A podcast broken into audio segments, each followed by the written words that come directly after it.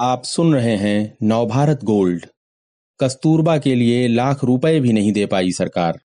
चंपारण सत्याग्रह के शताब्दी समारोह पर दिल खोल कर खर्च करने वाली बिहार सरकार सबसे कीमती याद को भुला बैठी।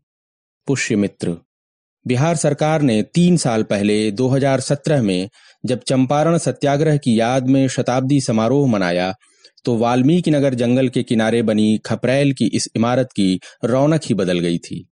लेकिन उसी साल गंडक नदी में ज़बरदस्त बाढ़ आई। दो दिन पानी में डूबा रहा ये भवन। बहुत नुकसान हुआ।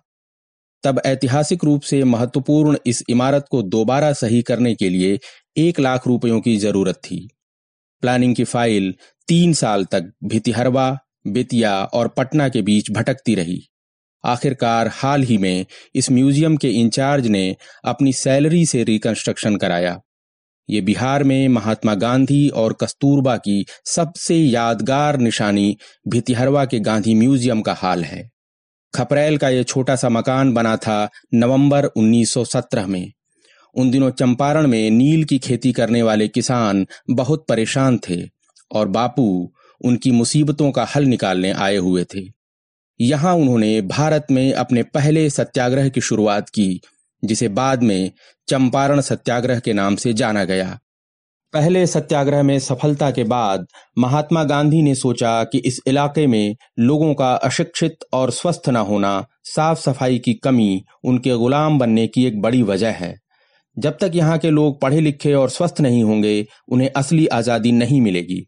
उन्होंने यहाँ तीन स्कूल खोले उनमें से भितिहरवा सबसे महत्वपूर्ण साबित हुआ, क्योंकि यहाँ की बागडोर खुद महात्मा गांधी की पत्नी कस्तूरबा और उनके प्रिय सहयोगी डॉक्टर देव के हाथों में थी।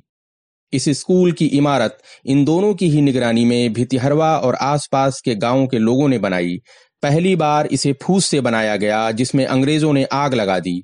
दोबारा लोगों के सहयोग से इसे ईट गारे और खपरेल से खड़ा किया गया। कस्तूरबा यहाँ छह महीने तक रहीं। उन्होंने आसपास के इलाके में शिक्षा, स्वच्छता और बेहतर स्वास्थ्य के लिए अभियान चलाया। बाद में बिहार सरकार ने खपरेल के उस भवन को बेहतर आकार देकर संरक्षित किया और गांधी स्मृति संग्रहालय में बदल दिया। यहाँ कस्तूरबा की चक्की, स्कूल की मेज, घंटी, कुआँ समेत कई यादगार निशानियाँ हैं। 2017 में चंपारण सत्याग्रह के 100 साल पूरे होने पर इस भवन को और बेहतर बना दिया गया। इसके पीछे यहाँ काम कर रहे म्यूज़ियम इंचार्ज शिव कुमार मिश्र का समर्पण और जुनून था। तब देश विदेश से लोग यहाँ जमा हुए, लेकिन वो उत्सव खत्म भी नहीं हुआ था कि गंडक नदी ने तबाही मचा दी। पानी से इस धरोहर को काफ़ी नुकसान हुआ। म्यूज़ियम इंचार्ज ने एक लाख रुपए का एस्टिमेट बनाकर सरकार को भेजा था, जिससे इस धरोहर का पुराना वैभव लौटाया जा सके, लेकिन प्रस्ताव संस्कृति विभाग के गलियारों में भटकता रहा।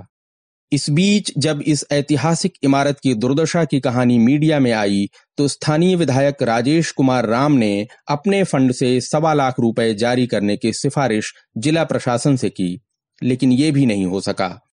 सरकार और प्रशासन फाइलों में उलझे थे, जबकि बारिश की बौछारों ने सत्याग्रह की याद को और कमज़ोर कर दिया। ऐसी नौबत भी आई जब लगा कि अब ये म्यूज़ियम पहले जैसा नहीं हो पाएगा। तब म्यूज़ियम इंचार्ज को अपनी सैलरी से काम कराना पड़ा। ऐतिहासिक धरोहर की अनदेखी का यह पहला मामला नहीं है। उन्नीस सौ नवासी में भी इस भवन का हाल बहुत बुरा था। दीवारें जर्जर हो चली थीं, लेकिन राज्य सरकार बेखबर थी।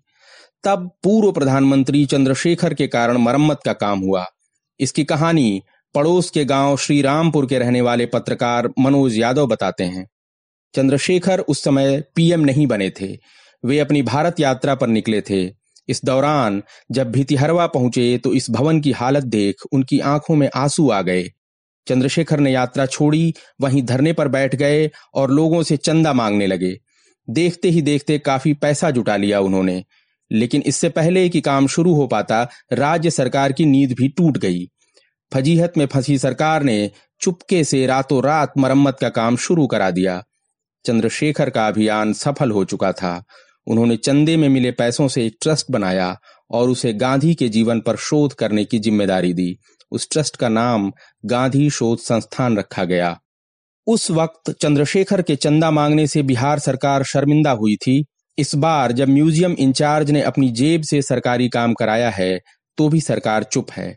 ऐसा नहीं है कि बिहार सरकार के पास फंड का अभाव है। दिलचस्प है कि इसी सरकार ने राजधानी पटना में हाल के वर्षों में अरबों रुपए से भव्य इमारतें खड़ी कराई हैं। बिहार म्यूज़ियम, ज्ञान भवन और सभ्यता द्वार को आर्किटेक्ट का बेहतरीन उदाहरण माना जाता है। कुछ साल पहले ही पटना में बुद्ध स्मृति पार्क भी बनाया गया। यहाँ तक कि चंपारण सत्याग्रह के नाम पर हुए समारोह में भी बड़ी रकम खर्च की गई। लेकिन बस लाख रुपए के लिए उस सत्याग्रह की सबसे कीमती याद को अकेला छोड़ दिया गया। इस तरह के और दिलचस्प पॉडकास्ट सुनने के लिए विश्व की सर्वश्रेष्ठ Hindi infotainment service Nav Bharat gold पर लॉगिन कीजिए। गोल्ड के पॉडकास्ट का खजाना मिलेगा नव भारत गोल्ड डॉट कॉम पर।